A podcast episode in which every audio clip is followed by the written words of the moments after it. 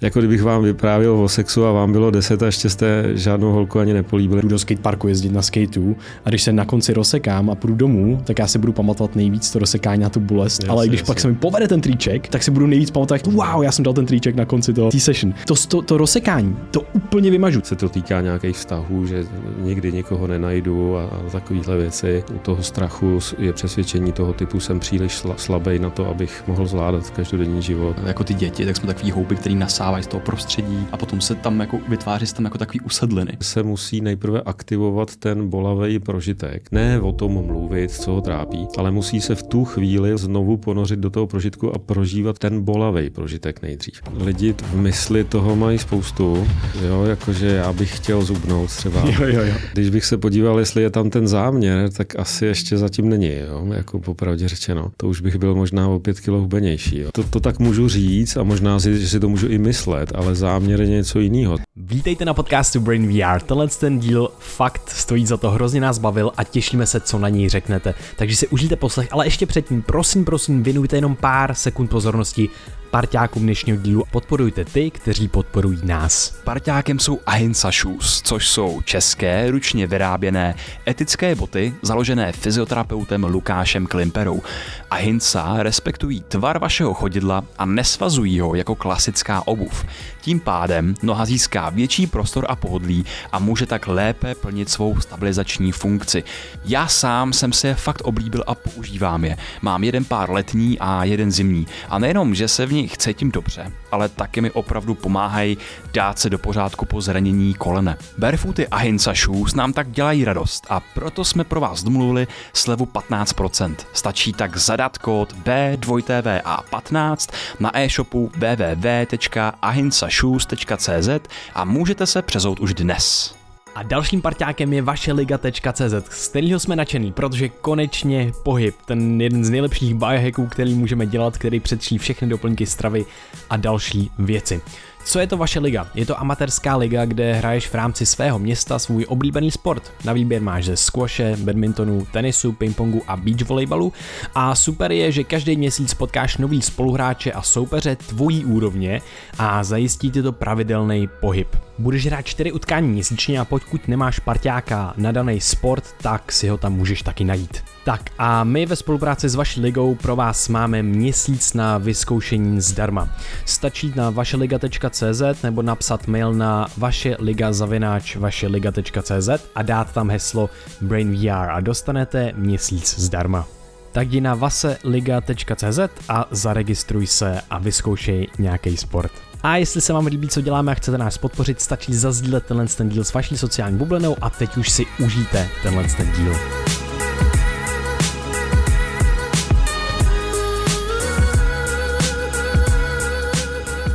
Vítejte na podcastu Brain VR. Sedíme tady s Janem Bendou. Ahoj, vítej ahoj, na podcastu. Ahoj. Uh, Honzo, ty máš spoustu, spoustu zkušeností uh, z mindfulness, s všímavostí. Uh, byl, jsi, uh, byl jsi dělník na Floridě a dostal si se i do Sri Lanky a dělal si tam vlastně mnicha půl roku. Působil jsi tam jako, jako buddhistický mnich. Uh, máš vlastně PhD v psychologii a máš jako přes 20, 24, 25 let, myslím, zkušeností s všímavostí a 20 let právě s klinickou, uh, s psychoterapií a dalšíma věcma, takže jsi i psychoterapeut. Napsal si taky knihu Všímavost a soucit se sebou a teďka píšeš novou knihu Všímavost a myslím, že to je Všímavost a já. Ano. Super. A ta vyjde až další rok, myslím, že se povolíme do té doby ještě jednou. Jsou tady nějaké důležité věci, které jsem eh, nezmínil, bylo to velmi stručný, ale jestli, jestli bys něco doplnil. Stručný a výstižný, já myslím, že jsi to řekl všechno. Super, super. Já bych rád trošičku zarámoval tu dnešní konverzaci. O všímavosti, mindfulness, meditaci, toho zaznělo už spousta v dnešní době, v dnešní společnosti a mám pocit, že do toho západu do, do toho západu to přišlo z východu od toho buddhismu a že vlastně um, to byla taková, taková vlastně malá pilulka, kde jsme řekli, hele, sníží ti to stres, vyřeší ti to nějaký možná problémy další věci, ale trošku se to možná odtrhlo od toho kontextu právě tradičního, od toho třeba buddhistického kontextu. Co všechno vlastně ta, ta, ta všímavost a možná jaký je ten širší kontext a, a co všechno nám může vlastně dát? Je to jenom to snížení stresu a budeme se prostě mít líp, nebo jsou to nějaký další hlubší možná věci, které nám může všímavost a meditace do, dodat a přinést? Tak v tom budhově učení je všímavost jeden z takových jako hlavních nástrojů, který vlastně Eh, řekněme, dalece přesahuje něco, co bychom nazvali jako zvládání stresu. Ta všímavost vede k nějaký hluboký vnitřní transformaci, proměně, rozšíření vědomí a ve finále až jako k dosažení eh, nejvyšší svobody, který se v buddhismu říká nirvána nebo nibána. A, a když vlastně člověk tak se dneska baví, pohybuje v meditaci, Eh, jaký jsou možná největší chyby, největší mýty, které ohledně meditace a všímavosti dneska tak nějak v té společnosti jsou, nebo jaký vnímáš, že v té společnosti jsou?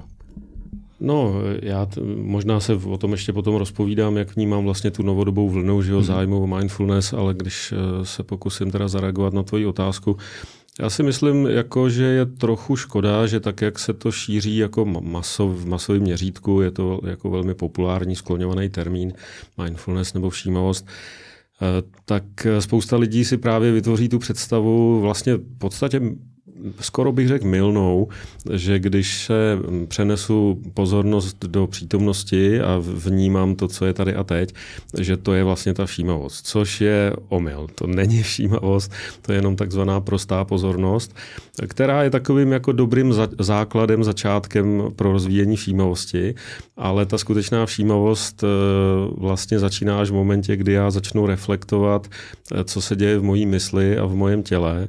To znamená, když bych tady pozoroval tuhle tu skleničku, tak to je jenom jako pozornost zaměřená na skleničku. Ale když si uvědomím, že obsahem nebo pro, ten proces, který probíhá v mojem vědomí v tu chvíli, je to pozorování, zrakový vnímání, tak to je teprve všímavost. Tam teprve jako začíná eh, pravá všímavost a to, co nabízí, hodně souvisí s tímhle. Kdybych jenom jako spočíval v té přítomnosti takovým tím elementárním způsobem, tak bych se moc daleko někam nedostal k žádným vhledům a tak. A to je možná uh, dobrý téma, než zabřeneme do těch témat trošičku víc do hloubky. Mm, tak bych se rád zeptal vlastně jako tebe, jaká byla ta, ta tvoje cesta, jaký možná byl nějaký třeba ten vlet právě, který jsi měl a který tě převedl právě třeba k nějakému tomu buddhismu a dalším věcem. A já si myslím, že jsem, že jsem i zaslechl o tobě, že už odmala si se vlastně ptal na nějaký takový až jako existenciální otázky a já další jsem věci. takový podivný, trochu nestandardní v tomhle tom, že jednak už teda odmala jsem měl takovýhle vlastně zájmy, otázky nějak, to na mě volalo zevnitř, že jsem měl tu potřebu něčím takovým se zabývat. Pak nicméně v 90. letech asi bylo rozhodující setkání s Mirkem Freebou, což byl prostě mm, docent že, z univerzity v Brně a předtím ve Švýcarsku v Bernu, který se zabýval abidamou, buddhistickou psychologií, mm, já nevím, 25 let možná, nebo tak nějak a který vlastně propojoval budhovou učení s západní psychologií a to mě absolutně jako sedlo, to, to tak bylo jako přesně to, co jsem hledal a od té chvíle už jsem se chytil tady téhletý uh, linie zájmu a ten mě provází až do dneška. Ty jsi zmínil buddhistická psychologie. Jak se buddhistická psychologie liš, liší od té klasické? No vlastně docela dost. Je, je to jednak je to fenomenologická psychologie. To znamená, že eh, oni měli vlastně oni ty poznatky eh, o lidský mysli eh, de facto právě čerpali z té meditace. To znamená, že dalo by se říct, že jejich hlavním nástrojem poznání byla introspekce vlastně. Jo, zatímco na západě introspekce někdy teď přesně vám neřeknu, jestli ve 30. 40. letech nebo kdy to přesně bylo, byla v podstatě úplně jako zavržená jako něco naprosto nevědeckého. Taková ta předvědecká psychologie samozřejmě byla introspektivní, ale prostě pak přišla taková ta vlna tí eh, kognitivně behaviorální tradice, která na dlouhou dobu, na několik desetiletí se stala takovou dominantní větví té západní psychologie a ta tvrdila, že to, co se děje v naší mysli, je takzvaný black box, neboli černá skřínka, že se to nedá vlastně vědeckýma metodama zkoumat. No a zaměřila to eh, zkoumání na chování, na něco, co se dá zvenku jako vyvozorovat a měřit a tak dále. Tím pádem eh, několik desetiletí ta západní psychologie šla úplně jiným směrem. Ta Abidama naopak jako introspekce pro ní byla jako klíčový nástroj. No a co je další rozdíl, že by se dalo říct, že vlastně ta abidama je něco, co bychom možná dneska nazvali jako transpersonální psychologie, protože z 90% zkoumá eh, vlastně změněný stavy vědomí, do kterých se, nebo rozšířený se někdy říká stavy vědomí, do kterých se člověk dostává právě při té meditaci. Taková ta, eh, takový ty každodenní eh, psychologické problémy nebo, nebo patologie, kterou my jsme zvyklí si spojovat s psychologií, tak tomu se věnoval jenom okrajově. To nebylo pro ně to hlavní. Hmm. A jako, mm, jaký přínosy třeba, jaký, co si myslíš, že jaký problémy ta buddhistická psychologie je schopná jako řešit nejefektivněji?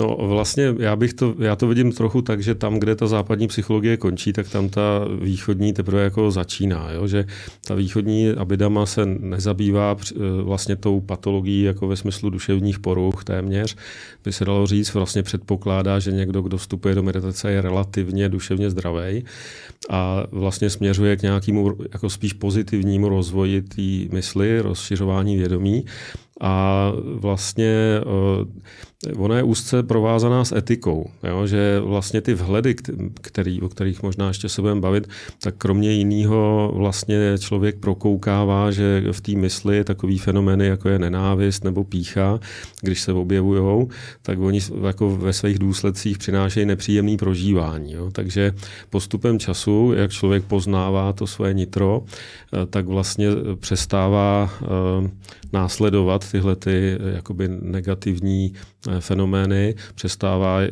se podle nich chovat a tak dále, jako opouští je, hledá jiné cesty, ne z nějakých náboženských důvodů, že by nějaká vnější autorita jako nám dala nějaké přikázání, ale čistě z toho pragmatického vhledu, že proč bych si sám sobě škodil tím, že budu v sobě pěstovat něco, co způsobuje nepříjemné důsledky. Jo.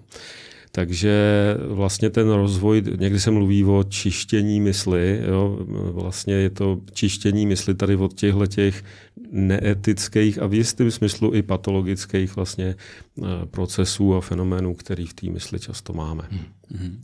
Mě k tomu jako napadá, že vlastně je to skoro, hm, ty jsi zmínil, že tam, kde končí ta klasická psychologie, tak tam začíná ta buddhistická, že může to v člověku zkrátka ten přístup, tak eh, ho to, řekněme, umístit do nějakého právě jiného stavu vnímání, kde najednou tam je úplně jako jiný přístup k těm svým emocím, jiný přístup ke vztahům ve světě a tak dál, že vzniká tam jako jiný úchop té reality?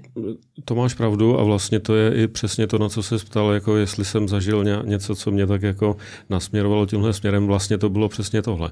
Protože já jsem vždycky byl takový jako intelektuál a říkám myslivec, to znamená člověk, který rád přemýšlí a analyzuje a tak dále.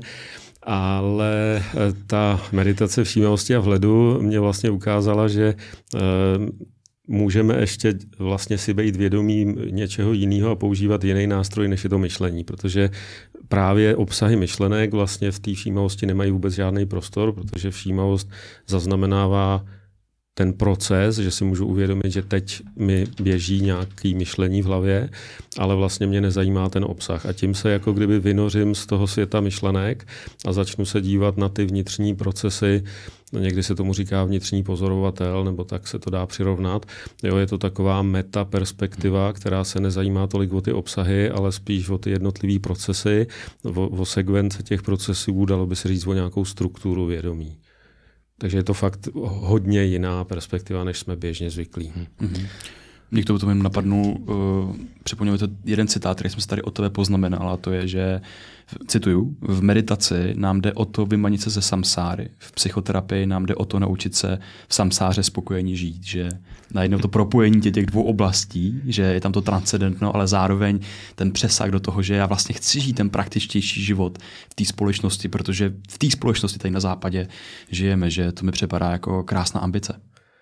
Jo, já myslím, že potřebujeme obojí. Jo? A že já jsem to psal v té knížce kvůli tomu, aby jsme si právě vyjasňovali, co je k čemu dobrý a na jaký typ uh, problému nebo nějakého zadání je, se hodí meditace a na jaký třeba víc psychoterapie. Takže samozřejmě, že vlastně z mýho pohledu nemá moc smysl uh, meditovat, když ještě jako zápasím s tím každodenním životem a, a tak dále, že já rád cituju Jacka Englera, který říká, you, you have to be somebody before you can be nobody. Nejdřív se musíme naučit zvládat ten každodenní život dobře a v pohodě a teprve potom má smysl rozšiřovat to vědomí a poznávat nějaký hlubší dimenze. Hmm. A to možná mě napadá hned vlastně rozdíl, protože taky když se znova přichází ten právě rozdíl o tom, jak se pojímá meditace na tom východě a na jak pojímáme meditaci a všímavost tady eh, v této společnosti. A to je možná rozdíl, jdu si zameditovat na 10 minut denně třeba a přinášíme to nějaký benefity a máme na to ty studie a všechno tohle. A skutečně jsou strukturní jako změny v mozku a další věci. A může to změnit právě a zlepšit to každodenní prožívání, je to velmi praktický. Ale ty, ty potom taky mluvíš o jako jiném typu ponoření se do té praxe, a, a, a co, to je, co je to jiný ponoření vlastně na základě třeba i jako dnů, týdnů a měsíců? Já to trošku zkusím vysvětlit. Nicméně na úvod, eh, já to vnímám asi tak, jako kdybyste se učili třeba matematiku, tak prostě v první třídě se naučíte sčítat, odčítat do 20 a to samozřejmě je naprosto v pořádku a je to nutný předpoklad pro nějaký další rozvoj. Samozřejmě, že na střední nebo na vysoké škole ta matematika je vlastně úplně o něčem jiným, ale neznamená to, že sčítání do 20 by bylo nějak špatně. Jo? Jenom eh, to, co mě někdy tak jako dělá vrázky, že když si někdo vytvoří představu, že sčítání do 20 to je jako už celá matika, tak eh, to je takový pro mě trochu smutný omyl. Jo? Je pravda, že prvňáčci taky mají pocit, jako že když už umějí do 20 počítat, že už tu matematiku ovládají. Ale člověk, který se tím zabývá díl, tak samozřejmě chápe, že to vede někam dál, že tohle je dobrý začátek, ale není to celý. A ta tvoje otázka pro teď... Ten rozdíl mezi právě tou možná matikou do těch 20 a to, co je dál a jak je to reprezentované právě v té praxi všímavosti a meditace. Jasně. Tak, jak se to rozšířilo teďka na západě, tak je, já myslím, že je to regulérní. V té podobě, jak se to jakoby používá na zvládání stresu, nějaký sklidnění, relaxaci, eh, vlastně proč ne? Eh, tam jde o to právě, že eh, ta meditace všímavosti a vhledu nebo všímavost jako taková jako vlastně primárně nebyla, nebo Buddha jí objevil, že tuhle tu schopnost eh, a nebylo jeho ambicí léčit duševní poruchy. Jo. S tím se vlastně setkával poměrně zřídka, jako v buddhistických sutách je pár zmínek, kdy potkal někoho, kdo by jsme řekli z dnešního pohledu, že měl nějakou duševní poruchu a většinou těm lidem dával úplně jiný typ instrukce, než že by je vedl k meditaci. Jo. Pracoval s nima jinak, což podle mě má logiku. Protože ta meditace, když se do ní člověk podhonoří hloub a tam je potřeba říct, že když medituješ 10 minut denně, nebo třeba i hodinu denně, tak to má ten benefit nějaký jako psychohygieny, sklidnění, super. Jo? Ale Mirko Frýba to přirovnával, jako kdyby vařil polívku a vždycky to dal jako na sporák na půl minuty a pak zase na den to vypnul a za, za další den zase na půl minuty. tak to jako nikdy neuvaříš. Jo? A když, když, když zapneš ten sporák a necháš ho běžet 20, 30, 40 minut, tak se to začne vařit. Jo? A podobný efekt je v intenzivní intenzivní meditaci. Stejně tak mniši na Sri Lance nebo i v Barmě, v Tajsku a v dalších zemích, tam většinou bývá nějaký období dešťů, který bají oko trvá tak tři měsíce a to je tradičně období, kdy oni takhle jako nemeditují pořád, ale v tom období dešťů, protože stejně furt leje, tak oni prostě zalezou a meditují v podstatě od rána do večera. V tom období je šance, že jako by se obrazně řečeno v té mysli začne něco vařit a začnou se tam dít jako uh, hluboký změny, které pravděpodobně nenastanou, když člověk medituje jenom třeba půl hodiny denně. Úplně vyloučit, popravdě řečeno, se to nedá, jo? protože jako to osvícení člověk může zažít i prostě, když stává ráno z postele, nazouvá si pantofle. Jo? Ale přeci jenom eh, jako, řekněme, pravděpodobnost toho, že, že tam dospějete k nějakým hlubším hledům je mnohem vyšší v té intenzivní meditaci, než při jako chvilkové meditaci. Já bych možná trošičku přeskočil a posunul se na začátek eh, toho příběhu člověka, ne člověka jako takového, ale každého jedince, každého z nás, protože každý nějak vyrůstá ve společnosti, má nějaký dětství a další věci a vlastně v té tvý knížce krásně popisuješ vznik nějakých maladaptivních schémat. A vlastně já bych to hezky, já bych to rád potom propojil právě s tou všímavostí a s tím tvým multidisciplinárním přístupem, kterým, s kterým vlastně možná to bude takový jako přelom trošičku eh, v tom přístupu, kdy vlastně začneš, začínáš kombinovat ty věci. Já myslím, že ten, ta doba má tendenci tohle to dělat, stejně jako moderní kognitivní vědy kombinují ty směry právě z té buddhistické filozofie, z té východní filozofie a to se ukazuje jako ten zatím nejrelevantnější a nejefektivnější přístup.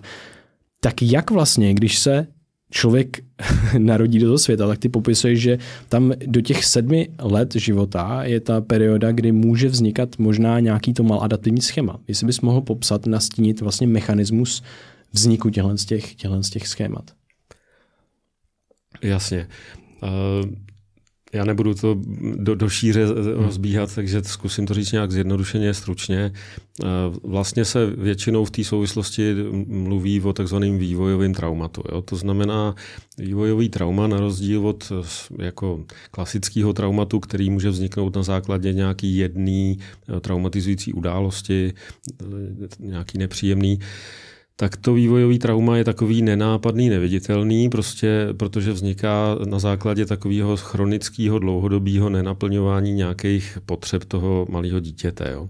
Takže takový ty potřeby, že potřebujeme být akceptovaný a milovaný a potřebujeme péči a podporu a ochranu, tak když je tam nějaký deficit dlouhodobější, tak to dítě si to samozřejmě neuvědomuje, ale něco, něco mu chybí a vlastně zažívá různý nepříjemné pocity, já to nazývám pocity jádrový emoční bolesti, core pain anglicky. A tam vlastně mu nezbývá nic jiného, než si vytvořit nějaký obraný mechanismy, aby to tak jako psychologicky přežilo, dá se říct.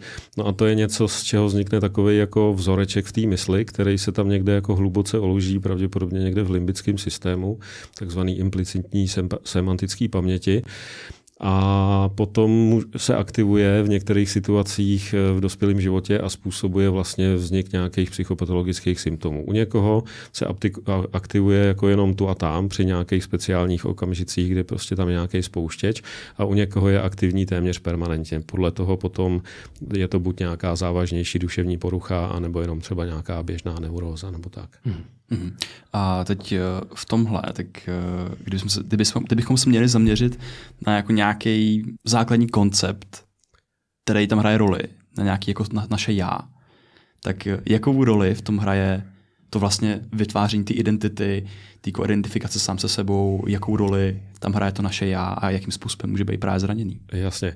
Já v té nové knížce Všímavost já, to je vlastně celý o tomhle, takže tam samozřejmě ten koncept já, takzvaný narrativní já, tam to poměrně podrobně rozebírám.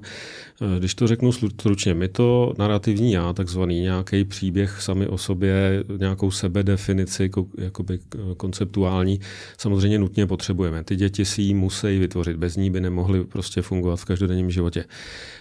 Jenomže eh, speciálně do těch sedmi let a dalo by se říct vlastně až skoro do puberty, jo, tam vzhledem k nějakému kognitivnímu vývoji, my jsme v tomhle směru velmi zranitelní, protože já mám dceru v pubertě a když teď něco řeknu, tak ona už má nějaký vlastní názor, jo, už je, už je schopná čerpat z nějakých vlastních zkušeností z jiných zdrojů a porovnávat to, že táta si myslí tohle a já si myslím třeba něco jiného.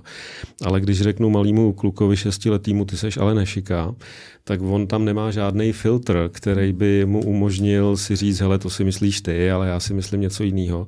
A vlastně přijme od té autority, zvláště pokud je to jako rodičovská autorita, že nějaký dospělý člověk, na kterém to dítě je závislý, tak přijme to jako fakt. Prostě se s tím stotožní a začne si myslet, já jsem ne, nešika, jo, když to takhle zjednodušíme. A to vytvoří nějaký takzvaný jádrový přesvědčení, jo, to zase core belief, to souvisí s tím core pain, který se tam někde uloží a zvláště teda pokud je to opakovaný, že jako jedna takováhle hláška dítě eh, ti jako neublíží, ale když to poslouchá jako každou chvíli, no tak se s tím prostě stotožní. A pak jsou chvíle, kdy najednou dospělý člověk, který třeba, mm, když je v pohodě, tak má i celkem zdánlivě dobrý sebevědomí, tak stačí eh, nějaká trošku jako ostřejší kritika a jemu tam vlastně tohleto někde v hlubinách mysli znovu jako se zpřítomní, jako kdyby někde vzadu v té mysli člověk znovu uvěří aha, tak já jsem vlastně úplně neschopný nebo něco. No a způsobí to docela jako nepříjemný bolavý prožitky a pak všechny ty obrany a tak dále.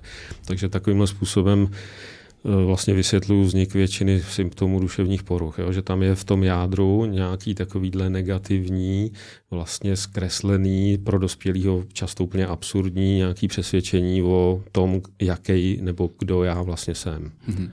A kdybychom si měli rozebrat třeba nějaký jádrová přesvědčení, tak eh, co o nich víme, jaký třeba ty hlavní typy existují, kdybychom to takhle mohli rozdělit, jestli to jde? Eh, no, samozřejmě ten koncept jádrových přesvědčení pochází právě z kognitivně behaviorální tradice. Tam mají nějaký svoje způsoby, jak to uchopují. Já jsem to trošku, eh, protože pracuji jako, vlastně vytvořil jsem takovou integrativní psychoterapii, která čerpá z více zdrojů, tak jsem, to připod, tak jsem si to rozstřídil podle těch emocí, eh, protože ty jádrové emoční bolesti jsou takový tři typy. Jo? A to, to zase je koncept, který pochází z emotion focus terapie, z terapie zaměřený na emoce emoce. Tam se pracuje s emocema a ty nejbolavější emoce toho, tohohle toho traumatického typu jsou vlastně v zásadě tři. Eh, buď je to stud, pocit méněcenosti, nedostatečnosti, nebo je to taková, já tomu někdy říkám kosmická osamělost, to je taková právě osamělost zoufalá malého dítěte, je, je spojená i s takovým smutkem, anebo je to existenciální strach, hrůza, že nepřežiju. Jo. Tyhle ty tři varianty má ta základní niterná bolest, no a k tomu se samozřejmě dají přiřadit i ty jednotlivé přesvědčení, protože dejme tomu pocit nedostatečnosti, no tak tam budu mít přesvědčení toho typu, že nejsem dost dobrý, nikdo mě nemůže být rád, nezasloužím si lásku. Jo. U té osamělosti je jako Eh, prostě se to týká nějakých vztahů, že nikdy nikoho nenajdu a, a takovéhle věci. U toho strachu je přesvědčení toho typu, jsem příliš slabý na to, abych mohl zvládat každodenní život. Jo, v té knížce to tak popisuju podrobnější. Mm. A u těch vztahů tak eh, jako neprovazuje se to s nima právě jako daleko víc, že ty tam právě hovoříš i o, i o citových poutech a jaký, jaký různý citový pouta, tak my se na základě toho třeba vytváříme v průběhu života a myslíš, že třeba pro člověka může být užitečný uvědomit si, jaký citový pouto na základě třeba toho svého jádrového přesvědčení má vůči dalším lidem, nebo třeba právě vůči eh, v kariérním životě, třeba jsem jako nedostatečný a tak dál. Je to obecná otázka hodně, ale... No, já to možná teď budu trošku lavírovat z více stran, protože to, to ve mně vyvolává spoustu asociací. Ta hmm. vztahovost je eh, dost zásadní. Eh, já, se, já teď nevím, z kterého konce začít. Když to vemu z toho buddhistického konce, tak právě tam vlastně ta Abhidama tvrdí, že žádný trvalý, ne, nezměnitelný já vlastně neexistuje ve finále a že eh, vlastně ty naše já eh, vznikají právě ve vztazích. Jo? To znamená, já, já jsem psycholog pouze tehdy, když mám nějaký klienty. Jo? Psycholog bez klientů jako vlastně neexistuje. Jo? Jako, jestli to dává smysl. Nebo jiný příklad, krásná žena eh, je krásná, pokud má aspoň jednoho fanouška, který ji jako krásnou vidí. Jo?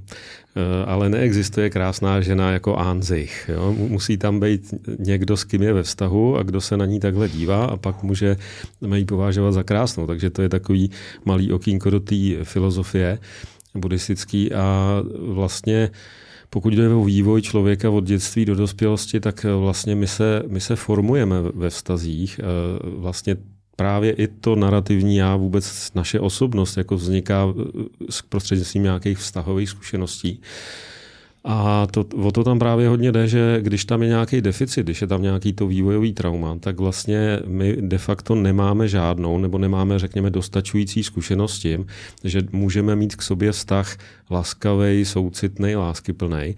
A e, i když to třeba v dospělosti si přečteme nějaký psychologické knížky a už nějak tak konceptuálně si uvědomíme, aha, asi bych se měl mít víc rád nebo něco, tak pořád, dokud jsme to nikdy vlastně nezažili pořádně, tak, e, tak je to pro nás takový jako prázdný, nenaplněný, protože jako co to znamená mít se rád, já jako vlastně nevím. Jo.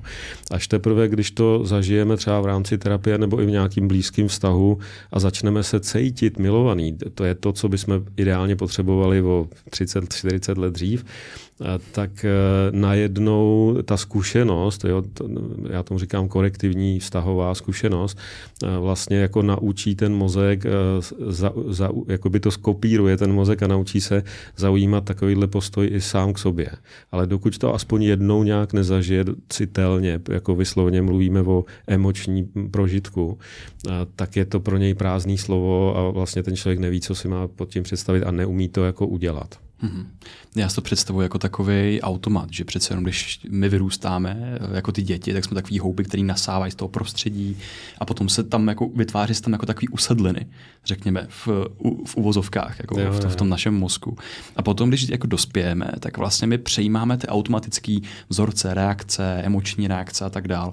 A vlastně ani o nich jako nepřemýšlíme. A potom třeba vlastně krásný příklad, tak jsou třeba ty jako romantické vztahy, že najednou člověk tam může být třeba, uh, jsou právě různý modely, že jo, úzkostní vyhejbavý a tak dál. A najednou třeba v té terapii, tak uh, si to představu, že ty zasvítíš na ten automatický vzorec, který tam máš.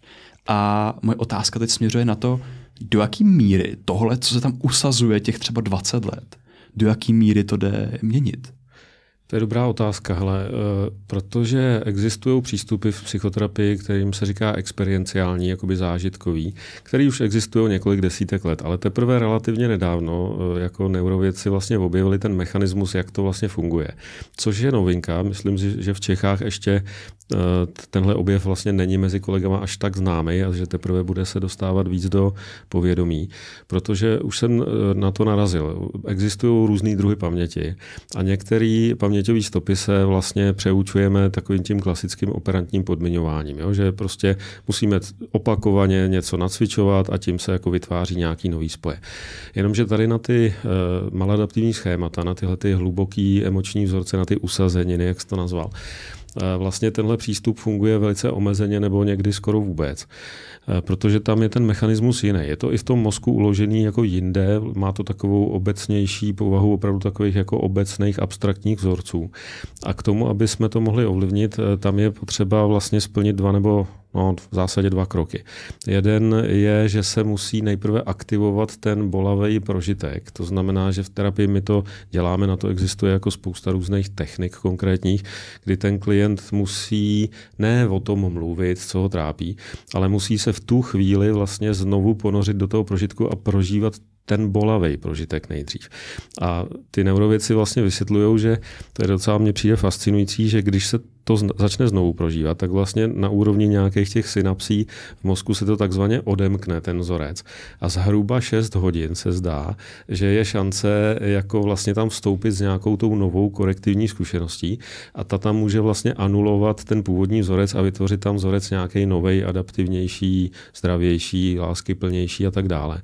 E, jakmile se to nestihne do 6 hodin, tak ono se to tam chemicky zase nějak zamkne a pak už se s tím nedá hnout. Jo.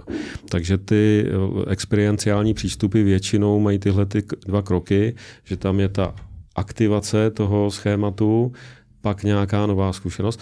A co je zajímavé, že se to pozná, já to, když se to podaří, tak opravdu to je fascinující, protože ten klient najednou přijde po týdnu nebo po 14 dnech a, a vlastně říká, hele, některé symptomy vůbec nemám a vůbec nevím proč, prostě najednou je nemám a nevyžaduje to od něj žádný právě jako vědomý úsilí, nějaký snažení a tak, protože tam prostě se něco přepíše a začne to fungovat jinak jakoby samo. Jo? Hmm. Takže mně to přijde kouzelný. Samozřejmě psychoterapie není jenom o tomhleto mechanismu, ale je to určitě něco, co stojí za pozornost a asi by to psychoterapeuti všech přístupů měli jako zavnímat, že něco takového existuje. Hmm mně připadá zase taková metafora, se mi nakreslila do hlavy, že to je jak, eh, když tam člověk kápne barvu, vysvětlím. Že je tam nějaká struktura, nějaká mechanika, kterým funguje ta naše automatická reakce a ta je spojená že jo, i s nějakýma emocemi, které jsme prožívali v minulosti, je spojená vlastně i těma emocema v současnosti.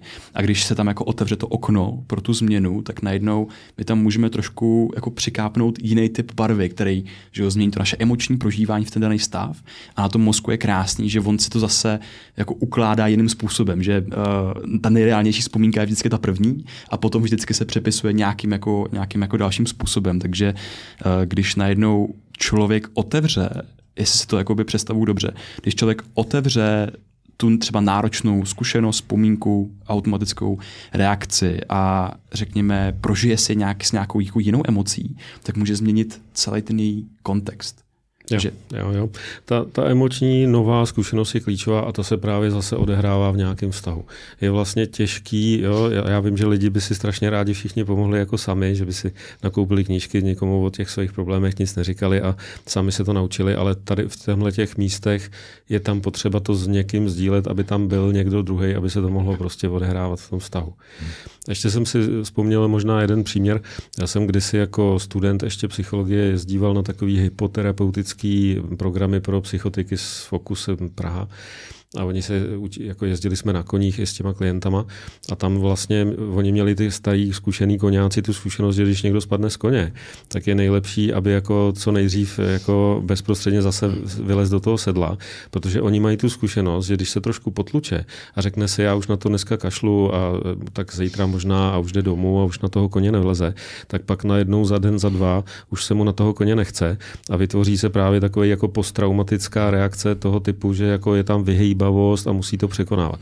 Když ho donutějí a on si tam sedne aspoň na chvilku a zase jako zažije, že teda je možný sedět na koni a že to není úplně po každý o život, tak se to stihne vlastně jako, že se tam nevytvoří ta traumatická zkušenost nebo se velice rychle přepíše, dokud je to ještě jako odemčený.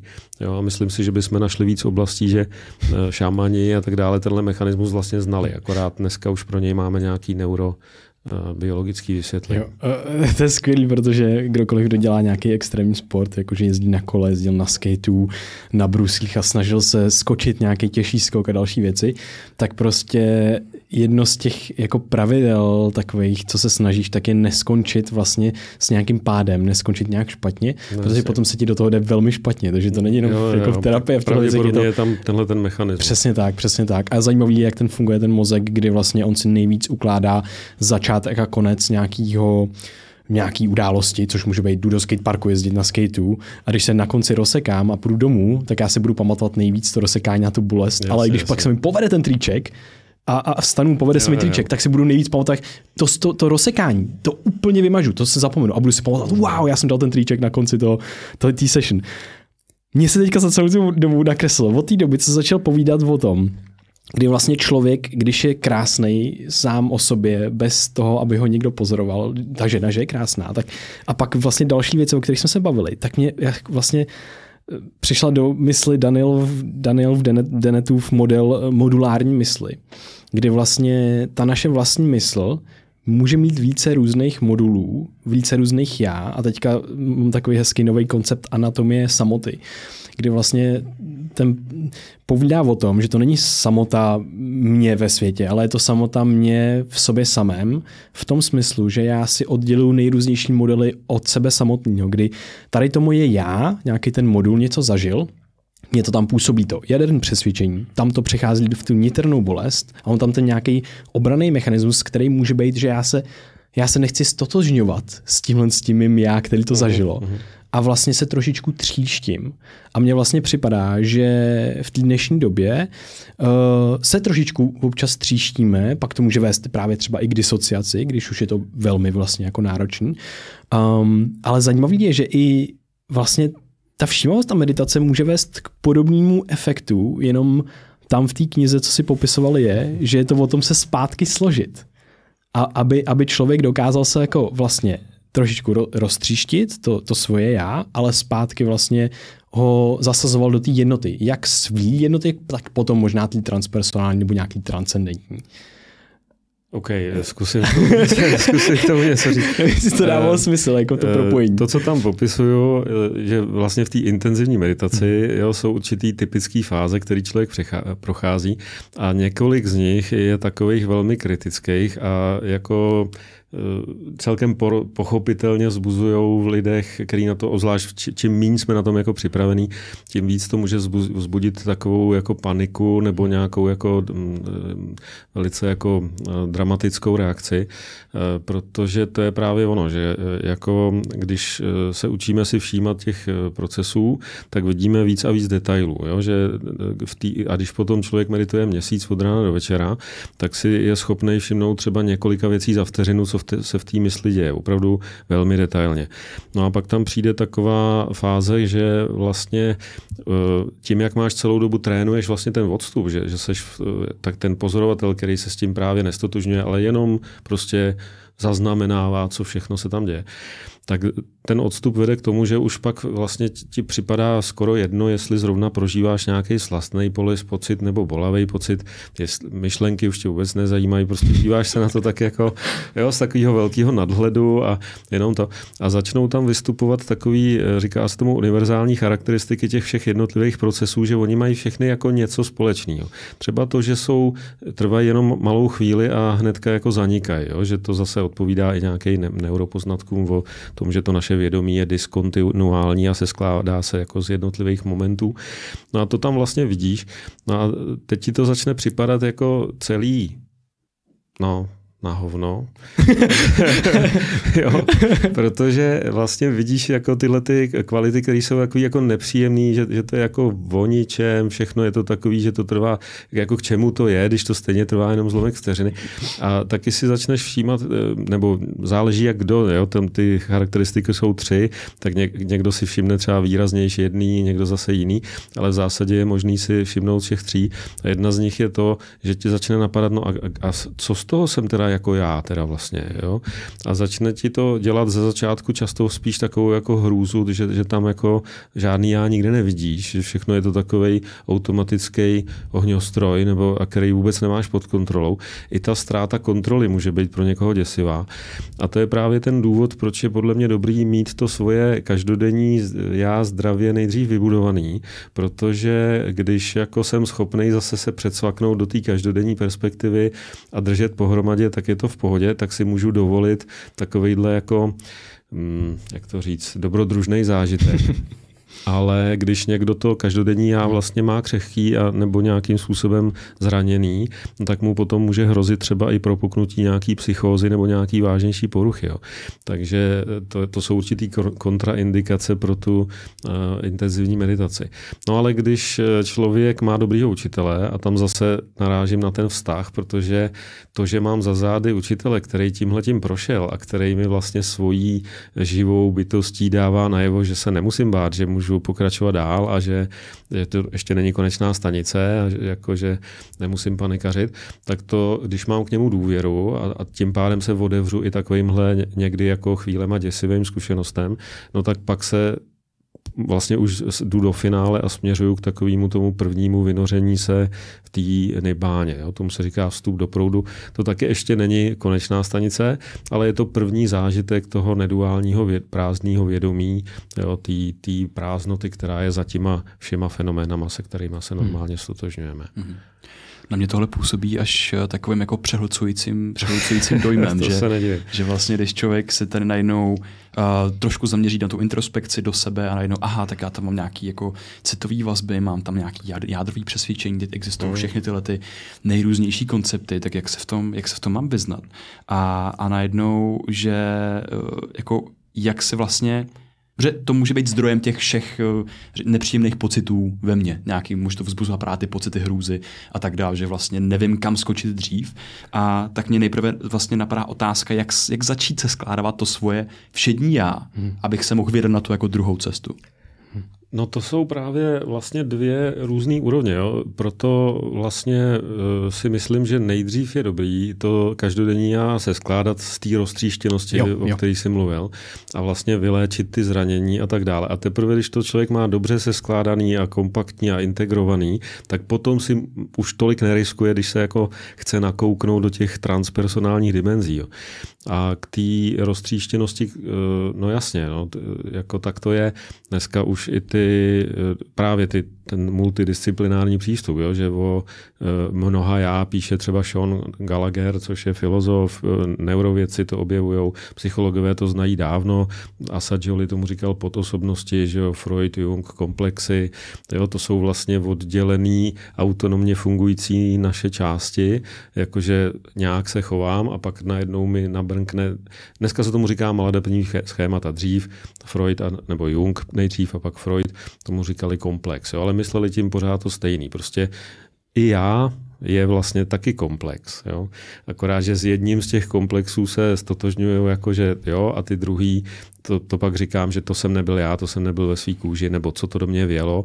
No ale taky je to něco, co jsem odštěpil, vytěsnil a jak ty správně říkáš, tak ta všímavost, když teda o ní mluvíme, tak vlastně vede k tomu za prvý si to uvědomit a jako vlastně to vidět, protože tam ty obrané mechanismy často způsobují, že si toho vlastně nejsme úplně vědomí. No a druhá věc je, že se učíme to přijmout, jakože to je naší součástí. Vlastně rušíme ty, to rozštěpení, jo, ale to samozřejmě neznamená, že to jako, mm, že se tím nechám ovládat, protože když přijmu ten fakt, že mám potenciál třeba i k nenávisti nebo k agresi, tak to ne, ne, neznamená, že začnu být agresivní. Ono to funguje spíš naopak, jo? protože když tu agresivitu popírám, tak ve skutečnosti pak dřív nebo později, když ji potlačuju, tak ona mě někde přemůže a pak se tak zachovám. Ale když o ní vím a umím s ní vlastně zacházet právě proto, že na ní jako dobře vidím vnitřně, tak pak to funguje konstruktivnější a zdravější. Mm-hmm. Jakou roli v tomhle tom hraje láska a soucit, aby člověk byl schopný se jako se skládat dobře dohromady? No, myslím, že velikou, jo, protože vlastně i ty definice všímavosti, co to vlastně je všímavost, taková asi nejjednodušší definice, že by se dala rozdělit na dvě takové komponenty. Jedna je to samotné uvědomování si těch věcí a druhá je ten postoj k těm věcem, který si uvědomuje. Já jako myslím, že úplně nejpřesnější termín je akceptace, jo? že my se učíme si to uvědomovat a akceptovat to. Ale ta, k tý, aby jsme to mohli akceptovat, tak tam je velmi nápomocný to, čemu říkáme laskavost a soucit. Když dokážu mít soucit sám ze sebou, tak potom je pravděpodobný, že i nějaký bolavý nebo nepříjemný věci můžu akceptovat a nějak se do toho nezamotám. Takže, no a to je právě to, kde se tohle máme naučit, protože v naší kultuře, kde žijeme, to vlastně bohužel není úplně standardní, že i když naši rodiče se samozřejmě strašně snažili všichni, tak ale myslím si, že už ani oni to neměli, že to už se táhne několik generací, že my si myslíme všechno možné, ale ve skutečnosti eh, ta vřelost je tady celkem zácná. Jo. A i kdyby eh, notabene jsem měl maminku, která je vřelá a milující, tak pokud mě ráno odvede na 8 hodin do školky, tak pravděpodobně si ty její vřelosti užiju málo, možná někdy večer chvilku a to nebude stačit. Jo? Že takový ve srovnání s nějakým ideálem, když si představím mm, indiánskou maminku někde v peruánské džungli, která tam prostě je v chatrči s miminkem a věnuje si mu plnou pozornost celý den a je v pohodě, tak to samozřejmě je něco úplně jiného, než máme my. To znamená, že právě v této oblasti máme deficit většinou a to nám meditace všímavosti na tohle úplně pomoct nemusí, protože ta tak trochu předpokládá, že tohle umíme, protože ty Aziati, oni té laskavosti mají v tom dětství, řekl bych, víc, aspoň teda na těch vesnicích nebo v té tradiční jejich kultuře a my to potřebujeme někde dohnat. Takže buď bychom museli dělat jiný druhy meditace, jako je meditace milující laskavosti nebo soucitu, anebo lépe to musíme načerpat z nějakých vztahů, a pokud nemáme nějaký blízký vztah, kde to jde, tak eventuálně si můžeme zaplatit eh, placený vztah psychoterapie a klienta. Hmm. Tady to schrnuje krásný citát z té tvojí knížky. Rozvinutí soucitného postoje k pocitu niterné emoční bolesti představuje nejdůležitější moment psychoterapeutické změny. Což si myslím, že je jedna, asi je to jedna z těch jako možná nejnáročnějších věcí, který, u který já vnímám osobně, že ta práce nikdy neskončí. My máme takovou chill meditaci, kterou jsme si jako nadizajnovali, kde je loving kindness část vlastně, ta, ta milující uh, laskavost. Uh, a to je zajímavé, protože často máme menší problém dávat třeba, já nevím, posílat lásku nebo, nebo cítit lásku k dalším lidem, ale potom, když to máme obrátit na sebe, tak občas je tam takový, jako že se zasekneme skoro a pro, Ježíš Marie, já si mám dát lásku a zasloužím si to a jako můžu to udělat vlastně, není to moc egoistický nebo nacistický a tyhle ty věci. Uh, takže mně připadá, že jsou hluboko ve společnosti tyhle ty přesvědčení, někdy ty jaderní vlastně přesvědčení, uh, tak nějak zakořeněný. Jo, to je pravda. Jo, to je pravda a no, v tomhle směru asi jako bychom měli to nějak přehodnotit celá ta kultura. Jo. Doufejme, že se to snad stane i vlivem těchto těch různých objevů. Ten soucit ze sebou je taky relativně u nás nový koncept a teď se taky poměrně šíří, takže snad se to nějak jako dostane nakonec k lidem jo, přes psychoterapeuty. Ty ještě v té knize k soucitu a porozumění, tak ještě předáváš odhodlání. Jakou roli to odhodlání hraje v té vnitřní změně? No, to odhodlání tam zmiňuji hlavně, eh, protože tam je jedna kapitolka že jo, o integraci hm, transpersonálních nebo psychedelických zkušeností. Eh, já si myslím, že to, o čem jsme doposud hlavně mluvili, ten mechanismus té rekonsolidace a paměti, té korektivní emoční zkušenosti, je nejdůležitější, ale přeci jenom je možný jakoby tu transformaci osobní anebo i nějaký jako léčení podpořit ještě i vědomým nějakým pozorováním, snažením se ve smyslu toho klasického učení. A tam to odhodlání nebo nějaký záměr je samozřejmě důležitý, protože záměr předchází všemu. A jakmile začnu chápat, co mi někde chybí nebo co, co potřebuju rozvinout a, a vlastně začnu mít ten záměr, tak ono to samozřejmě má taky nějaký efekt, takže asi tak. Často mluvíme na podcastu, že jsme právě záměrový bytosti. Ale na co si dát právě třeba u, u, u záměrů vlastně pozor, protože my chodíme do těch každodenních zkušeností a možná si občas ne, neuvědomujeme, jak moc nás ty, ty záměry v těch zkušenostech potom vlastně ovlivňují. Tak uh, máš něco k tomu nastavování si vlastně jako záměru v rámci jak těch psychologických zkušeností, tak možná těch každodenních zkušeností? No, to je jako obsáhlá kapitola. Ten já bych v první řadě řekl, že eh, právě určitá míra všímavosti je vůbec potřebná, abych si ten skutečný záměr eh, jako mohl uvědomit, jo? protože eh, lidi v mysli toho mají spoustu Uh, jo, jakože já bych chtěl zubnout třeba. Jo, jo, jo. Ale když bych se podíval, jestli je tam ten záměr, tak asi ještě zatím není, jo, jako popravdě řečeno. To už bych byl možná o pět kilo hubenější, jo. Jakože to, to tak můžu říct a možná si, že si to můžu i myslet, ale záměr je něco jiného. Záměr je opravdu rozhodnutí, nějaký vnitřní, nějaký odhodlání. Jo. Takže už i ta meditace může vůbec pomoct, aby si člověk zjistil, co to ten záměr je, protože právě v tom pozorování v detailu, když se díváme, tak úplně všemu předchází vždycky nějaký záměr. Každému nejmenšímu pohybu, když hejbnu rukou nebo zakroutím hlavou, tak těsně předtím je tam nejdřív ten záměr a pak se to jakoby stane. Jo. A to se v té meditaci dá vypozorovat, takže když to člověk pozoruje, tak začne chápat, co to ten záměr je. A teprve potom eh, s tím teda může líp pracovat, protože právě v těchto těch případech, jak jsi mluvil o tom mít se rád, no tak já můžu si myslet, no to by bylo dobrý se mít rád, jako a to, to bych možná chtěl, ale tam někde hluboko, tam může být něco, co jde proti tomu, jo, jako právě ty jsi na to vlastně narazil, jo, a tom, tam může být záměr jako velmi destruktivní.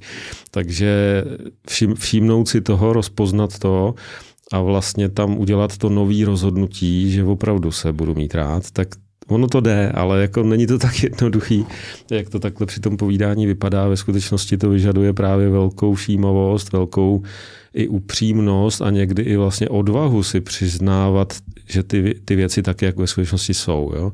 Protože, jak jsem o tom mluvil na začátku, že prostě jakmile vybřednu z těch myšlenek, já to takhle nazývám, tak eh, se mi objeví opravdu úplně jiná realita a někdy u těch třeba začínajících meditujících je tam hodně taková jako deziluze, jo? protože když si člověk jako namlouvá ve svých myšlenkách, že jsem super borec a teď najednou začnu pozorovat tu realitu a vidím, kolik jako různých věcí neetických, patologických tam ve skutečnosti mám, tak to může být určitý rozčarování, ale eh, jako cesta k nějakého pokroku rozhodně není o tom si něco nalhávat, že jo? Jak, jakkoliv je ta eh, realita třeba neúplně lichotivá, tak si ji musím nejdřív přiznat, abych teda s tím pak mohl eventuálně něco udělat. No.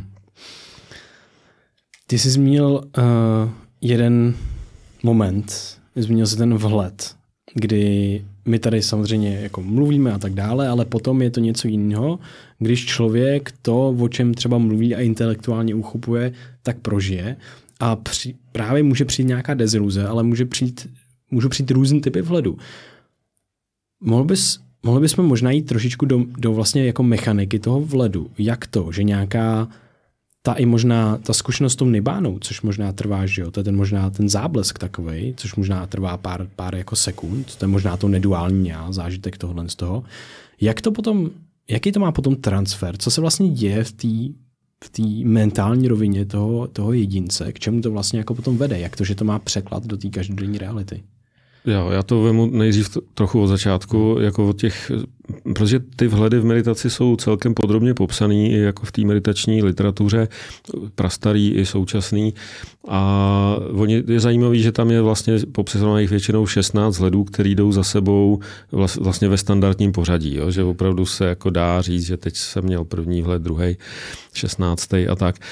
A ten, když to vemu od toho prvního, Náma Rupa Parečera Ňána, tak to je, a teď to je právě to, že já vám to zkusím říct, ale dokud jste to sami neprožili, ano. tak je to jako, jako kdybych vám vyprávěl o sexu a vám bylo deset a ještě jste žádnou holku ani nepolíbili nebo, nebo kluka, nebo to je jedno. A jako ta zkušenost je nenahraditelná. Jo? Takže ta a, Náma Rupa Paržera Ňána by se dalo přiložit, že to je vlastně roz, ro, pochopení a rozpoznání rozdílu mezi konceptem a skutečností. Jo. To byl vhled, který se mi stal hned jako celkem brzo, když jsem začínal meditovat, že jo, někdy v 97. roce, to jsem byl ještě student psychologie a vlastně hned mě ovlivnil velmi zásadně, protože psychologie je plná konceptů samozřejmě, různých modelů a teorií a tak dále. A tenhle ten vhled mi umožnil pochopit, že když řekneme třeba introvert nebo extrovert, že to jsou jenom slova, že jsou to jenom koncepty. Jako můžou se někdy hodit, jsou třeba i užitečný, to neříkám, že ne, ale žádný člověk e, není introvert, jo, ve skutečnosti. Ten člověk je prostě nějaký pepa, nějaký organismus, který se neustále proměňuje v každém okamžiku a možná, že se často chová jako introvert, dá se to jako použít, ale vždycky ta skutečnost, jakože to, jo, jako slovo sklenice a skutečná sklenice není to stejný, jo, když to takhle přirovnám. Takže to je jeden z prvních hledů a ty vhledy mají tu výhodu, e, že vlastně jakmile to člověk prožije a prokoukne, tak už vám to nikdy nikdo nesebere a ovlivní to vaše jako vnímání světa a, a i sebe sama vlastně jako na zbytek života. Jo. E, což se právě třeba ta všímavost jako schopnost může kolísat, že když jsem na retreatu, tak ji mám jako vykultivovanou a všímám si strašně detailně všechno možný, ale stačí být dva měsíce v běžném provozu doma a ta všímavost okamžitě jako klesne a ta je jako relativně malá. Že jo.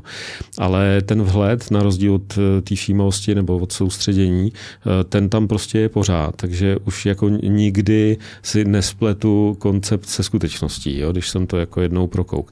No a teď tam máme ten jako celý řetězec dalších vhledů, některý jsou takový ty děsivý, vlastně to pak směřuje k tomu poch, jako prožití toho, té pomíjivosti a tak dále.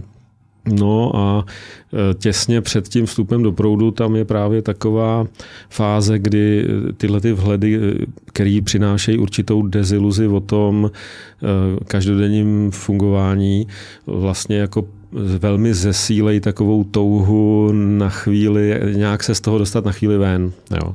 A pak přijde nějaký moment, kdy se tam seskládá několik eh, faktorů, který, eh, když se sejdou, tak způsobí to první vynoření eh, vlastně v, v té nirbáně.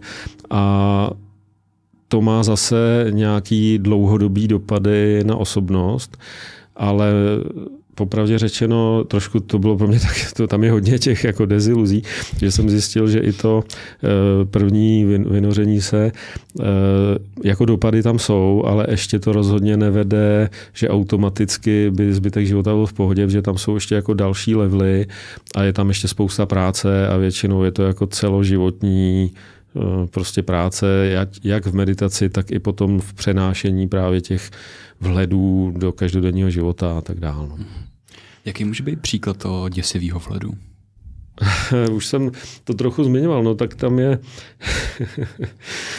je, tam, je tam moment, kdy, když to řeknu tak laicky, jako, nebo doufám srozumitelně, jako že člověk zažívá strašlivý strach ze smrti. Prostě má pocit, že umírá. Ty, ty meditující, který v tom jsou, tak někdy, když se člověk na to dívá zvenku, jo, měl jsem kamarády, kteří třeba byli v té fázi a měli nějakou chřipku nebo něco, ale subjektivně byli přesvědčení, nebo možná ani to nebyla možná chřipka, prostě měli zvýšenou teplotu, možná způsobenou tím, co zrovna prožívali, prostě něco se v nich dělo.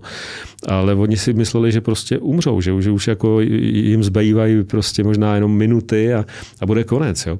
Takže jsou tam takovýhle momenty, kdy se jako, a je tam, podle mě tam je, hraje roli ta ztráta kontroly, jo, a že někdo s tím zápasí víc a, a tak se v tom jako trápí díl a někdo třeba kratší dobu, ale dříve nebo později vlastně tam je takový to odevzdání, jako kdybych si řekl, no tak prostě jo. A pak samozřejmě se zjistí, že jako k fyzické smrti to nevedlo, něco se tam změní, ano, a pak přijde zase jako další level. Je další jedna z těch fází poznání eh, hnusu.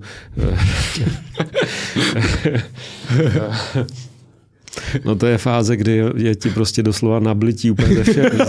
Ze všeho jo. Vím, že to působí legračně, je to zvláštní, ale jsou tam prostě takové fáze, které jsou nepříjemné.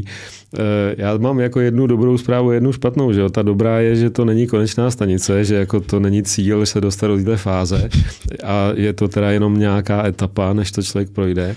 No ale ta, ta jako nepříjemná zpráva je, je, že tam tyhle fáze jsou a pokud si někdo myslí, že meditace bude jako intenzivní meditace bude jenom příjemná a očekává, že bude v pohodičce, tak to by se mýlil. Jo? To tak úplně není. Mm-hmm.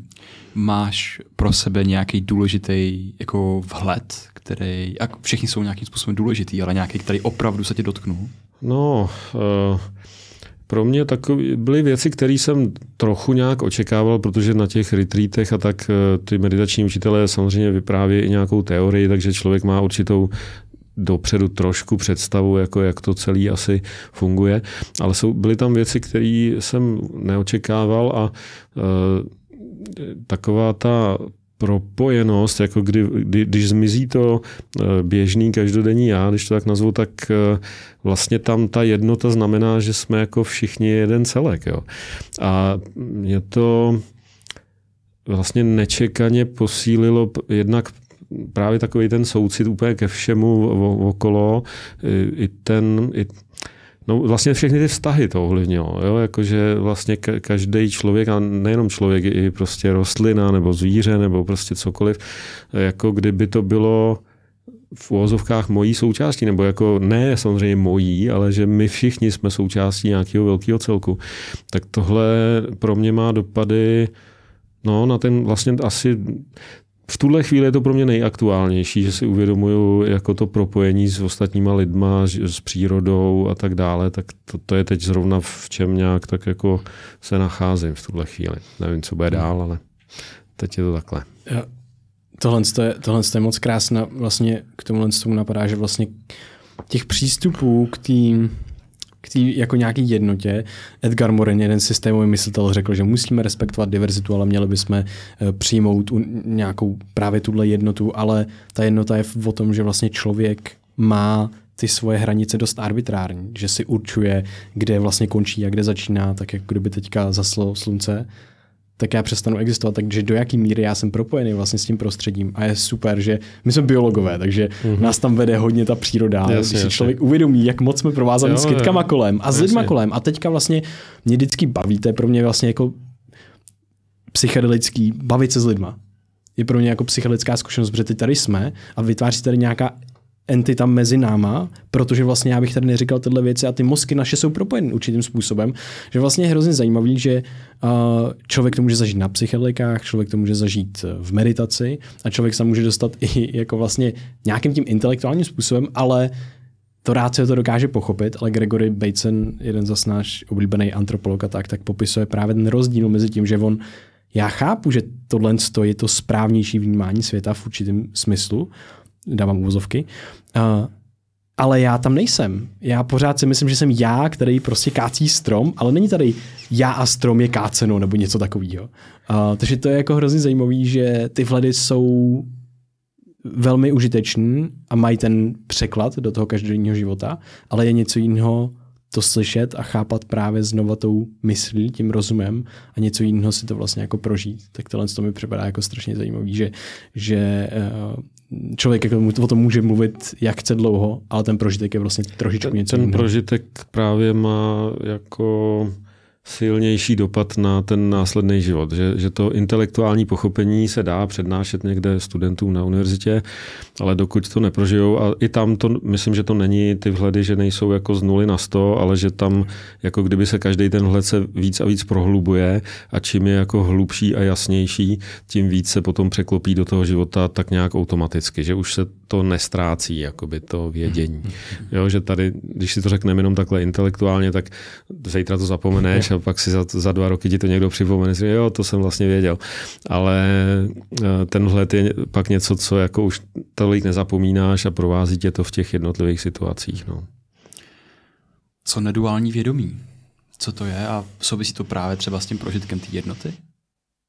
Já myslím, že jo, ale upřímně řečeno, já jsem byl lehce eh, jako zklamaný, když jsem načítal teďka kvůli té nové knížce literaturu týkající se tohle. Na jednu stranu je fascinující, to vás asi taky baví, ty neurovýzkumy, to za nás, když jsem studoval, tak tohle to nebylo.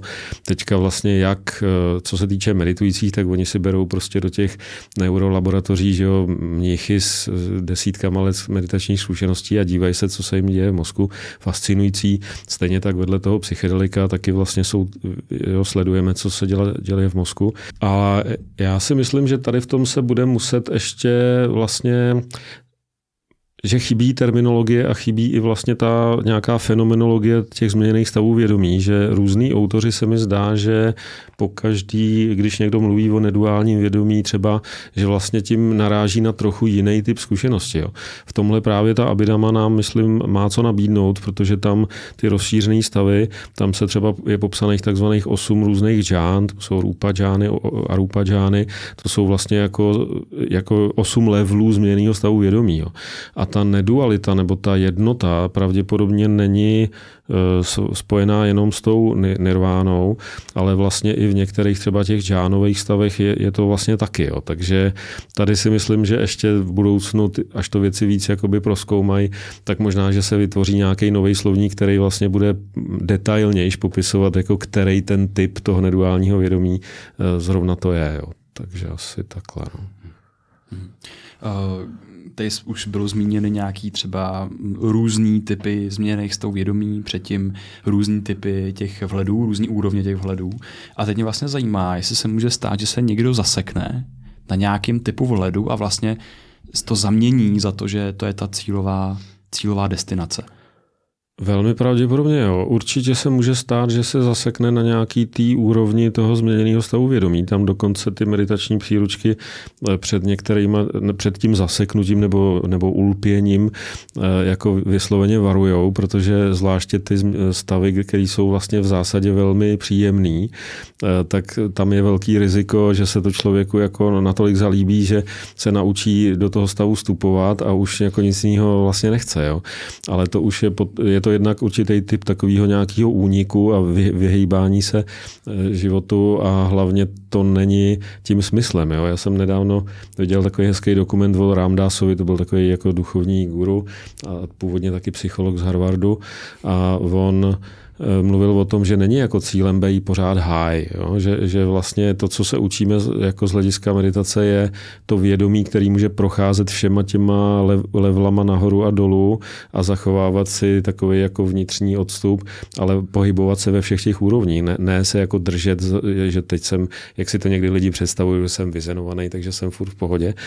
Vždycky jim říkám, vzpomeňte si na Macháčka v samotářích, jak byl vyhulený furt. To je, to, jako bylo to vtipný, ale jako byl úplně nepoužitelný pro jako vztahy a nějaký třeba pracovní život. Jo. Takže to není rozhodně cílem se dostat do takového vyhuleneckého stavu, i kdyby to byla čtvrtá džána nebo nevím co.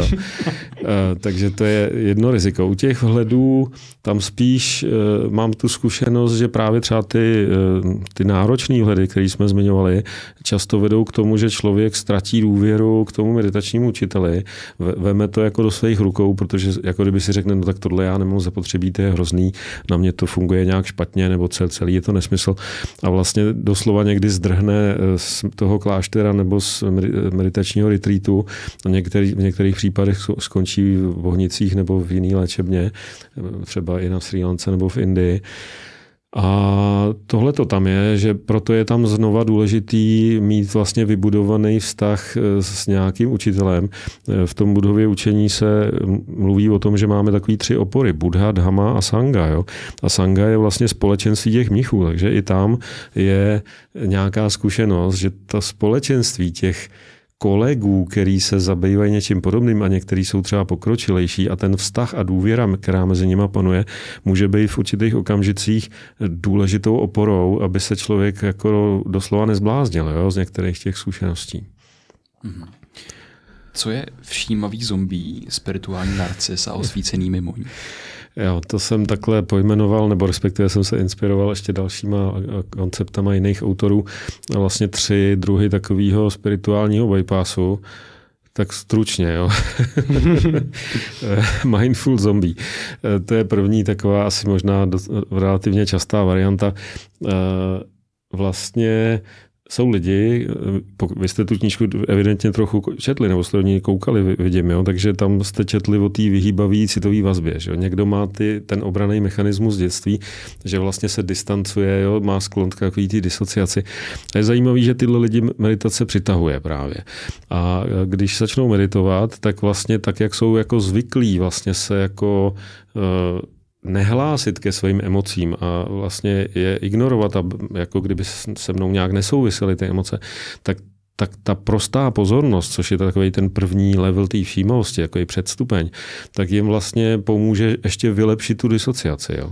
Mm. Tak, a tomu říkám mindful zombie, jako, jako kdyby to byl člověk, který je v nějaký jako skleněný bublině a myslí si, že se ho vlastně nic netýká, protože jakoukoliv emoci eh, si zinterpretuje, jo, v té meditaci to vlastně do určitý míry tak je, že si řeknu, no to je nějaký nepříjemný pocit a tím to pro mě hasne. Ale v každodenním životě tohle není jako dobrá strategie. Jo? Když mě partnerka něco provede, no tak já jí musím říct, hele, tohle se mi nelíbí a potřebuju něco jiného. Ta komunikace pro vytváření blízkých vztahů, vlastně odhalování nějakých emocí a i porozumění tomu, co mi ty emoce říkají, je, je dost zásadní. A ve skutečnosti já tam mám takový koncept jako všímavý dospělej, to nazývám, nebo, nebo pán dvou světů, že jako kdyby stojíme ve dvou realitách, jako kdyby jsme když to vemu emoce, kdyby jsme přirovnali k řece, tak může být člověk, který se v té řece topí jo, a je zaplavený. To je blbá varianta. Ale jako stát na břehu a tvářit se, že řeka mě vlastně vůbec nezajímá, to je jako druhý extrém. Takže v tý, ta, ta všímavost v každodenním životě znamená, jako kdybych byl popás v té vodě, jako úplně se netopím, ale zároveň vnímám ten proud a tím pádem jako se nějak hlásím k těm emocím. Jo, protože... schopný chytat ryby, že jo? Jasně, asi můžeš dělat různé věci. Každopádně Každopádně vlastně, že jo, emoce jinými slovy vyjadřují nějaké potřeby a ignorovat emoce znamená vlastně ignorovat potřeby jo, a dělat ze sebe takového vlastně nad člověka, což prostě není rozumný přístup. Takže tolik stručně Mindful Zombie. Ještě tam mám dva, tak já to musím se stručně, nebo tady budu mluvit půl hodiny. Eh, spirituální narcis, no. To asi taky si dovedete snadno představit, protože eh, že jo, jedna z, jeden z těch obraných mechanismů dalších je, je pícha. Prostě když mám lidově řečeno mindrák, nějaký pocit nedostatečnosti, tak já to můžu kompenzovat tím, že se nějakým způsobem povyšuju nad druhý, eh, schazuju lidi okolo sebe a tím se jakoby lidově řečeno zvyšuju sebevědomí. A zajímavé je, že samozřejmě eh, to můžu dělat na základě téměř čehokoliv. Můžu to dělat, protože mám hodně peněz, nebo že mám velkou moc, nebo že jsem krásný a sexy, a nebo to můžu taky dělat protože jsem nejlepší guru tady v okrese nebo případně na světě a že vlastně tu spiritualitu můžu zneužít úplně stejným způsobem jako k, tý, k tomu posílení vlastně té píchy. Jo. A s tímhle se samozřejmě v těch ezoterických a spirituálních kruzích setkáváme.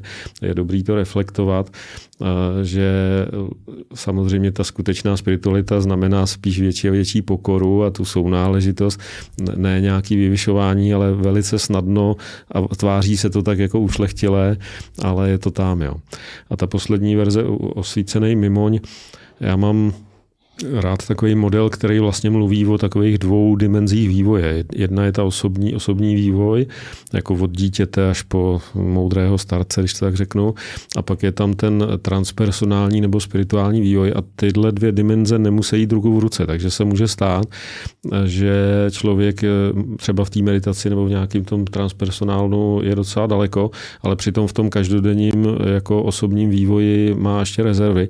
Dokonce i takový příklady, Když vezmete si mnicha, který vyrůstal třeba někde v Nepálu od pěti let v klášteře, tak lidi si myslí, že je vševědoucí, protože to je mnich, tak s ním chtějí konzultovat manželský problémy, ale on vlastně na to kompetenci nemá, že nikdy žádnou manželku neměl a neví, jak se to řeší vztahy s tchýněma a tyhle věci. Prostě to, to je mimo jeho obor, že on, on umí jiné věci. No a někdy se může stát, já mám rád třeba Chogyama Trungpu, že, který ho zmiňoval v té knížce, on byl duchovní učitel, velice zajímavý a chlastal. Jako jo. A je to zajímavý, protože může, já jsem našel na, na YouTube nějaký video, kde to vypadalo, že jako má přednášku a je přitom ožralej. Jo. A přitom ta přednáška byla furt zajímavá. Jo. A to je na tom zajímavý, že on na jedné straně vlastně o té meditaci mohl mluvit a evidentně tam měl dobré zkušenosti, no ale pravděpodobně v tom jeho osobním vývoji tam měl nějaký zranění, protože jinak by asi nechlastal. Jo. A to je právě to, že automaticky nějaký duchovní vhled nemusí hned jako vyléčit všechny naše zranění. To se možná děje až úplně v tom finálním jako konci, ale do té doby je dobrý, řekl bych, jako pracovat na obou dimenzích trochu jinýma prostředkama, třeba terapie a meditace nebo tak různě. Mm-hmm. To mi připomíná trošku Alana Voce. Jo, Alana Voce taky, no. Jo, to Ten asi taky, jo, taky no. pil, no. A taky to bylo zajímavé. Jo, to jsem nevěděl, to je no. zajímavý. No, no. Já tady mám ještě jednu věc, kterou nevím, jestli stihneme. Uh, možná ji prolítneme, ale mně teďka vlastně připadá v té tvý knížce krásně popisuješ, že ty vlastně nějaký jaderný přesvědčení, ty zkušenosti, zkrátka to naše ulpívání mysli, což je typická vlastnost naší mysli, tak, tak nějak trošičku zatemňuje. Může zatemňovat uh, tu mysl v tom smyslu, že zkrátka máme brýle, které občas jsou od bordelu a zkreslují to naše vnímání. A tady cituju z knížky Všímavé rozpoznávání jejich zatemňujícího vlivu což právě dělá uh, ta všímavost, že si všímáme to, jaký mají vliv některé ty jaderné třeba přesvědčení a další věci. A, a potom si tady popisal tu vlastní zkušenost třeba právě s tou, s tou jednotou a i z těch studií, z těch uh, různých kognitivní psychologie a dalších uh, věd, tak vychází, že to snižuje právě egocentrismus, že to snižuje narcismus a všechny tyhle ty věci. A vlastně to mi připadá strašně zajímavý, protože když se narodí dítě, tak je velice egocentrický a velice narcistický, protože celý svět je ono vlastně, to mhm. dítě. Pak jako člověk dospívá a tak se toho trošičku zbavuje a tak. A pak mám pocit, že ten vývoj se nezasekává, ale pokračuje vlastně dál a my pořád si můžeme aktuali, aktualizovat vlastně to ego, není to o tom zbavování se, ale o té aktualizaci a čistit právě ty zatemňující vlivy těch přesvědčení. Tak jsem to chtěl takhle jako, že jsem to takhle hezky dokreslil do takového jako kruhu. Uh, um, no, nevím, kam jsem Jo, myslím, že jsi to docela hezky zarámoval. jako jo, že vlastně to, to, o čem se do určitý míry bavíme, ten, to, co se děje v meditaci například v všímavosti vhledu, je, je čištění mysli a je to, já tam mluvím hlavně o tom, že to narrativní já, to konceptuální já, že se stane jako flexibilní a pružný. Jo? Že, že tak jako vím, že teď jsem tady jako za hosta ve vašem pořadu a odpoledne budu partnerem mojí přítelkyni a večer tatínkem mojí dceři a můžu jako přecházet z role do role tak, jak to odpovídá zrovna jako situaci, tak ta flexibilita je něco, co tam jako narůstá, protože se právě přestanu stotožňovat s tou nějakou jednou definicí, ať už je to jako já jsem psy psycholog a, a kdo je víc, že jo? A nebo já jsem nemožný a, a nikdo mě nemá rád. To, to je zbytečný se držet takovýhle konceptu, když vím, že to je jenom koncept, že ta realita je něco jiného, tak jsem takový jako flexibilnější a to umožňuje spokojenější život vlastně. Hmm. Skvělý. Jak vypadá tvoje každodenní praxe? Hele, já teď, eh, vzhledem k tomu, že jak asi možná vyplynulo i z toho povídání, že mě nejvíc vždycky fascinovaly ty intenzivní meditační retreaty a teď jsem už nějakou delší dobu v, v situaci, kdy si vlastně nemůžu úplně dovolit snadno si to zařídit, abych na měsíc nebo na dva mohl někam odletět do kláštera. Tak ta moje praxe eh, vlastně je několikerýho druhu. Za, za prvý psychoterapeutickou praxi považuji za jistý druh meditační praxe, protože mývám v tuhle chvíli třeba sedm lidí za, za den na terapii a to znamená, že sedm hodin čistého času každý den vlastně velice soustředěně jako vnímám a pozoruju, co se děje jednak v mojí mysli, když poslouchám toho klienta, zároveň si všímám, co se děje na jeho straně. Takže i tohle považuji za určitý druh praxe. Taky mě baví víc a víc eh, právě přenášení těch vhledů a různých eh, věcí do toho každodenního života. Takže v tuhle chvíli eh, vlastně upřednostňuju tu všímavost jako vlastně v té každodennosti, jo? že si všímám, co se ve mně děje, když čekám ve frontě u kasy, nebo když prostě prodavačka mě nepozdraví, nebo tak jako pozoruju, co, co tam probíhá, učím se vlastně dávat přednost té laskavosti, soucitu a tak dále, tak to je taky vlastně druh nějaký praxe. No a pak teda teď posledních, hm, řekněme, pět let asi jsem měl trošku takový psychedelický období, protože jsem nějak se to stalo, že, že jsem vlastně načerpával zkušenosti s různýma psychedelickými látkama a to bylo taky pro mě obohacení, protože na jedné straně tam vidím podobnosti s tou meditační zkušeností, ale zároveň si myslím, že v něčem se to i zajímavě doplňuje. Třeba právě na to rozvíjení soucitu a laskavosti si myslím, že to je docela slibnej do budoucna i prostředek, jo? že vy asi to sledujete taky, že se to očekává, že se z toho stanou vlastně oficiální léky pro některé duševní poruchy a myslím si, že v tomhle směru to bude zajímavý a, a tak to jsem teďka zkoumal, to byla moje praxe z posledních let. No. Nám došel čas a my ti moc děkujeme za to, že jsi přišel. Vůbec za to, co děláš, co píšeš. Eh, kupujte knihu Všímavost a soucit se sebou a potom kupujte v Dubnu další knížku, až to budete poslouchat za ten půl rok nebo za několik měsíců, kdy vyjde další díl s tebou, protože budeme nahrávat další určitě, Jasně. protože to je spoustu věcí, které bychom rádi chtěli probrat. A dám takový teaser na příště. Pří, příště bych chtěl určitě probrat sedm kvalit, které nás můžou směřovat k rozvinutí neduálního já, což jsme tady nestihli, takže to, mm. na to se podíváme příště. Uh, máš nějaký poslední slova, na co bys chtěl odkázat, uh, kde ti lidi můžou jako vyhledat třeba, anebo jakýkoliv poslední slova našim posluchačům? Ne, já nechci teď, nemám potřebu dělat si jakoukoliv reklamu, takže jako nějaký poselství, prostě mějte se rádi a mějte soucit sami se sebou. Děkuji za pozvání a moc mě těšilo. Moc díky. Děkujeme moc. Tak a díky i vám, posluchačům, že jste se doposlouchali až sem. Mě tady hned napadlo v průběhu, že rozhodně, když se vám líbil tenhle rozhovor, tak si poslechněte uh, mnicha Ašina, Ašina Saranus, který jsme nahrávali, tam krásně popisuje ty džány a ty jeho prožitky a další věci.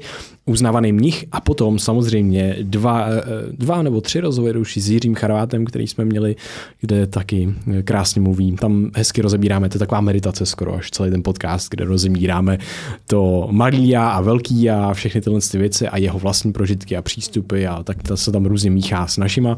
Takže to jsou určitě dva zajímavé díly, které si můžete pustit a pokud nás chcete nějak podpořit, tohle vás baví, líbilo se vám to, Zazdílejte tenhle ten díl s vaší sociální bublinou, Instagram, uh, Facebook, máma, táta, babička, děda, ps, psy, všichni různý kočky a tak. No a potom si můžete pořídit třeba půlroční akademii Brain VR eh, pro rok 2024. Uh, eh, probereme tam všechny možné teoretické, praktické rámce. Myslím, že to stojí za to. Teď je první vlna prodeje a potom si můžete pořídit jeden z našich online kurzů průvodce mozkem a myslí, mentální modely, anebo biohacking, biologická optimalizace člověka. Mějte se krásně a naslyšenou u dalšího dílu. Ahoj. Brain VR. Ahoj, tady ještě jednou Vojta, moc díky, že ses doposlouchala, doposlouchal až sem a možná si chceš poslechnout něco dalšího. Tak si dej třeba jeden z už osmi krátkých VIP dílů, který vycházejí dvakrát měsíčně a můžeš si je předplatit přímo na Spotify jenom za 65 korun měsíčně. Budeš tím podporovat sebe, ale i nás. Ale jiný způsob podpory je prostě zkrátka zazdílení tohle z toho dílu. Označ nás na Instagramu, zazdílej to na Facebooku, řekni to o tom svým kamarádům, jestli tě to baví a bavilo. Tak a nebo si dej třeba 127. díl, kde se bavíme o informacích, jak se pohybovat v dnešním informačním světě, proč si tvořit druhý mozek, jaký je rozdíl mezi lovci a sběrači v kyberprostoru, co je to reakční flexibilita a zkrátka je to celkově velmi užitečný a fascinující díl. Takže si pouštěj 127. epizodu. Měj se krásně a naslyšenou u dalšího dílu podcastu Brain VR.